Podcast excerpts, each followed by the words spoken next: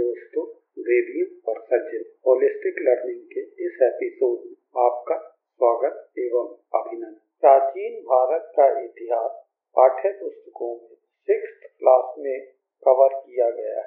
प्राचीन भारत को लगभग पैतीस सौ वर्ष ईसा पूर्व लेकर सात सौ वर्ष ईसा पश्चात तक का माना गया है।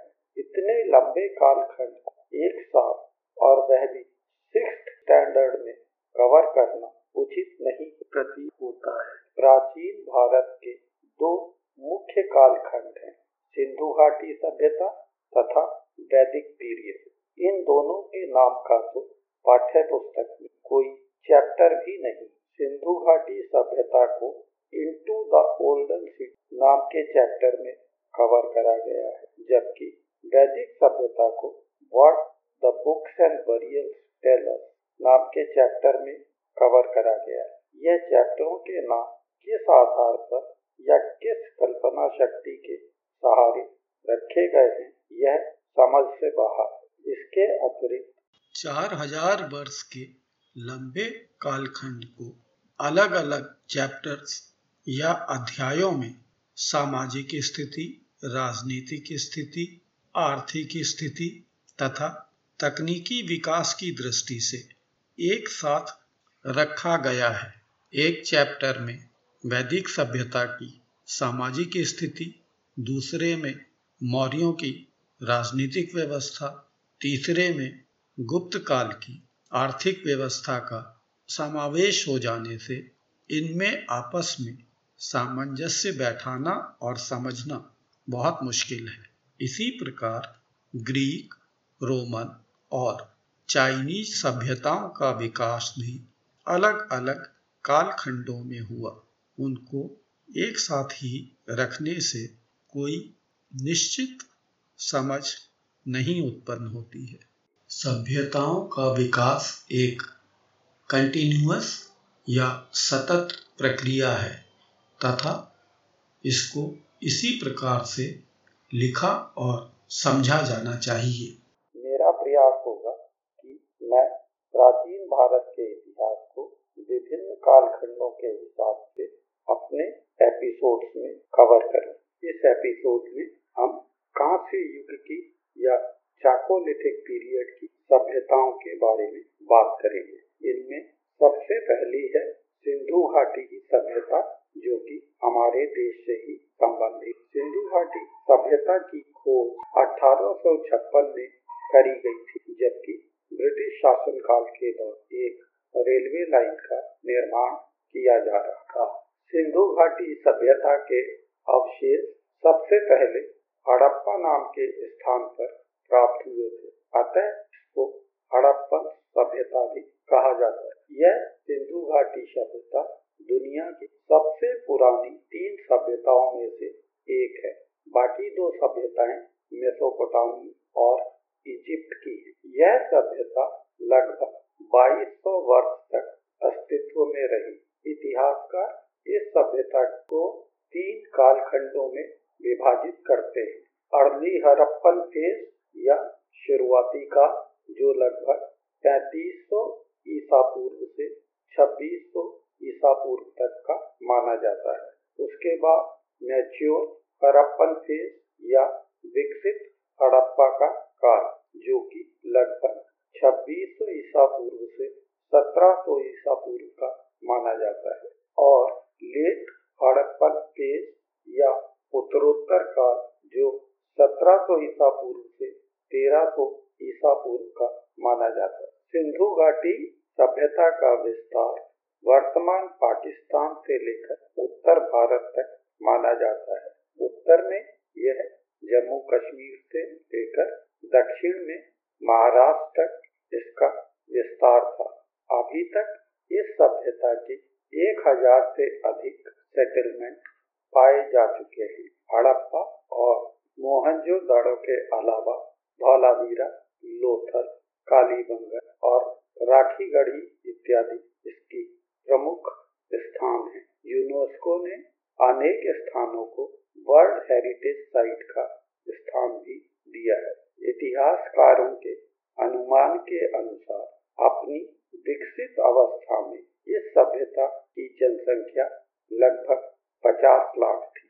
अपने कालखंड में यह विश्व की सबसे विस्तृत एवं सबसे अधिक जनसंख्या वाली सभ्यता थी। सिंधु घाटी सभ्यता की मुख्य विशेषताएँ हैं शहरों का योजनाबद्ध विकास, भवनों के निर्माण में तपाई गई ईंटों का इस्तेमाल, विकसित जल निस्तारण की व्यवस्था, बड़ी जन उपयोगी बिल्डिंगों का निर्माण, धातुओं के निर्माण में दक्षता तथा नाप तोल के उन्नत साधनों का इस्तेमाल। इस सभ्यता में ड्रेनेज और सैनिटेशन की व्यवस्था न केवल अपने समय की अन्य सभ्यताओं से कहीं ज़्यादा विकसित थी, बल्कि आज भी इस क्षेत्र के बहुत से स्थानों की व्यवस्था से कहीं ज़्यादा बेहतर है। अब चर्चा करते हैं इस सभ्यता के लोगों की जीवन शैली के बारे में। इस सभ्यता के लोग एक तरीके की सिंबॉलिक या प्रतीक चिन्हों की भाषा का प्रयोग करते थे यह भाषा अभी तक पढ़ी नहीं जा सकी है। इस सभ्यता में शहरों प्लानिंग नापतोल के साधनों में एक रूपता आदि से यह तो पता चलता है कि इस सभ्यता में कोई निश्चित केंद्रीय अथॉरिटी या शासन व्यवस्था अवश्य रही है। किस प्रकार की थी, इसका निश्चित तौर पे निर्णय नहीं किया जा सकता है। मुख्य रूप से इसलिए भी कि इसकी भाषा और लिपि को अभी तक पढ़ा नहीं जा सका है। इस सभ्यता के अवशेषों में मिट्टी के बर्तन, कांसे के बर्तन, स्वर्ण के आभूषण इत्यादि प्राप्त हुए हैं, जिनसे यह पता लगता है कि उस काल में आर्ट और क्राफ्ट की अच्छी प्रगति हुई थी। यह प्राचीनतम सभ्यता है, जिसमें कि लोग मल्टीपल क्रॉपिंग दोनों मौसमों में, यानी कि गर्मियों में और जाड़ों में उगाते थे। मुख्य फ़सलों में चावल, गेहूँ, जौ और दालें थी। इस सभ्यता की आर्थिक स्थिति में व्यापार का भी बहुत बड़ा योगदान था। यह व्यापार भूमार्ग और जल मार्ग दोनों से किया जाता था। सामान ढोने के लिए बैलगाड़ियों का प्रयोग संभवतः सबसे पहले इसी सभ्यता में करा गया। जमीनी रास्ते से व्यापार अफ़गानिस्तान और ईरान के क्षेत्रों से करा जाता था, तथा समुद्री मार्ग से व्यापार ईरान के तटीय क्षेत्रों तथा मेसोपोटामिया तक के क्षेत्रों में किया जाता था। लोथल इस सभ्यता का पोर्ट सिटी या बंदरगाह था। इस सभ्यता के धार्मिक मान्यताओं का कुछ निश्चित पता नहीं लगता है, परंतु एक बैठे हुए योगी और बैल की मुद्राएँ प्राप्त हुई जिससे यह अनुमान लगाया जाता है कि यह मान्यता आगे चलकर शिव पूजा के रूप विकसित हुई लगभग 1800 वर्ष ईसा पूर्व इस सभ्यता का पराभव शुरू हुआ जिसका एक कारण आर्यंस का भारत में आक्रमणकारी के रूप में आना माना गया इसकी चर्चा हम पहले एपिसोड्स में कर चुके हैं। परंतु यह सिद्धांत अब पूरी तरह से खारिज करा जा चुका है। आधुनिक वैज्ञानिक खोजों से यह पता चलता है कि इस सभ्यता के पराभव का कारण मुख्य रूप से प्राकृतिक परिवर्तन थे। यह परिवर्तन भूगर्भीय और जलवायु दोनों ही थे। विनाशकारी भूकंप और वर्षा के पैटर्न में परिवर्तन से धीरे धीरे यह सभ्यता विलुप्त होती गई। अब बात करते हैं अन्य समकालीन सभ्यताओं की।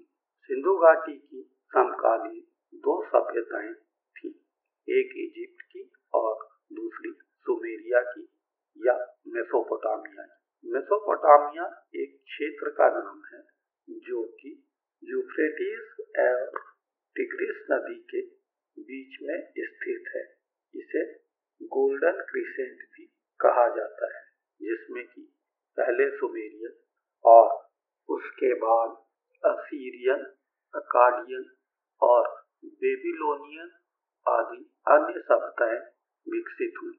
इन सभ्यताओं ने आपस में एक दूसरे संबंध भी रखा तथा समय समय पर एक दूसरे के ऊपर शासन भी करा। सुमेर के क्षेत्र को वर्तमान में इराक कहा जाता है। परंतु सिंधु घाटी सभ्यता और इन सभ्यताओं में एक अंतर है।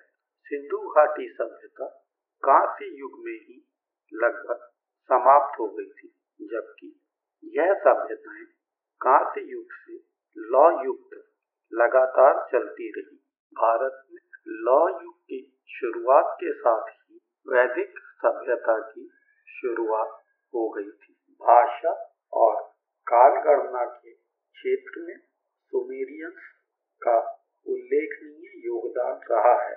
वर्तमान में प्रचलित सौर वर्ष, लूनर मंथ और सात दिन के सप्ताह की शुरुआत भी मेसोपोटेमियन सभ्यताओं से ही हुई। विश्व का पहला उपलब्ध लीगल कोड भी बेबीलोनियन सभ्यता के दौरान ईसा से लगभग 1800 वर्ष पूर्व तैयार करा गया, जिसे हमूराबी कोड कहते हैं। भारत में करीब करीब इसी समय वेदों की रचना आरंभ हो गई थी। भारत में जिस समय मोहनजोदड़ो की स्थापना हो रही थी, उसी समय मिस्र में पिरामिडों का निर्माण हो रहा था। मिस्र को नील नदी की भेंट या गिफ्ट भी कहा जाता है। नील नदी 4000 किलोमीटर से भी अधिक लंबी, विश्व की सबसे बड़ी नदी है। मिस्र की सभ्यता इसी नदी के किनारे एक पतली पट्टी के तौर पर हुई। नील नदी दक्षिण से उत्तर की ओर बहती हुई मेडिटेरेनियन सागर में मिलती है।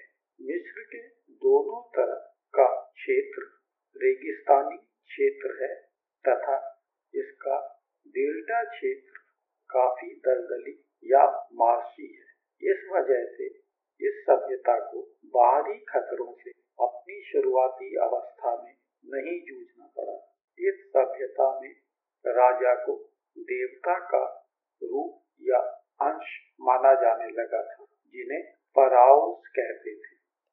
मिस्र के लोग मरणोपरांत जीवन के लिए, मृतक के साथ उसकी कब्र में जीवन के लिए आवश्यक सभी वस्तुओं की व्यवस्था करते थे, तथा मृतक के शरीर को ममी पाई करके कब्र में दफनाया जाता था। मिस्र के पिरामिड, मिस्र के राजाओं की कब्रगाह ही है। मिस्र में हायरोग्लाइटिक भाषा का इस्तेमाल करा जाता इस भाषा में चित्रों या चिन्हों का इस्तेमाल किया जाता था। मिस्र की यह सभ्यता ईसा पूर्व लगभग एक हज़ार साल तक चली। उसके बाद इसका पराभव होता गया और ईसा पूर्व छठी शताब्दी में यहाँ पर पर्सियन एम्पायर ने अपना अधिकार जमा लिया। इस प्रकार कांस्य युग के दौरान, यानी कि ब्रॉन्ज एज के दौरान, इन तीनों सभ्यताओं ने अपने अपने स्थान पर सामाजिक और सांस्कृतिक विकास किया। परंतु साक्ष्यों के अनुसार इंडस वैली सिविलाइजेशन शायद सबसे बड़ी और विस्तृत थी। साथ ही सिंधु घाटी सभ्यता में किन्हीं बड़े राज प्रसादों अथवा मंदिरों का निर्माण तो नहीं हुआ, परंतु तपी हुई ईंटों के इस्तेमाल और उच्च कोटि की शहरों की प्लानिंग तथा ड्रेनेज के सिस्टम के आधार पर यह कहा जा सकता है कि इस सभ्यता की जीवन शैली सबसे ज़्यादा विकसित थी। ब्रॉन्ज एज की इन तीनों सभ्यताओं ने आने वाली सभ्यताओं को निश्चित तौर पर प्रभावित किया। आयरन एज में अन्य कई सभ्यताएँ भी विकसित हुई, जिनकी चर्चा हम अगले एपिसोड में करेंगे।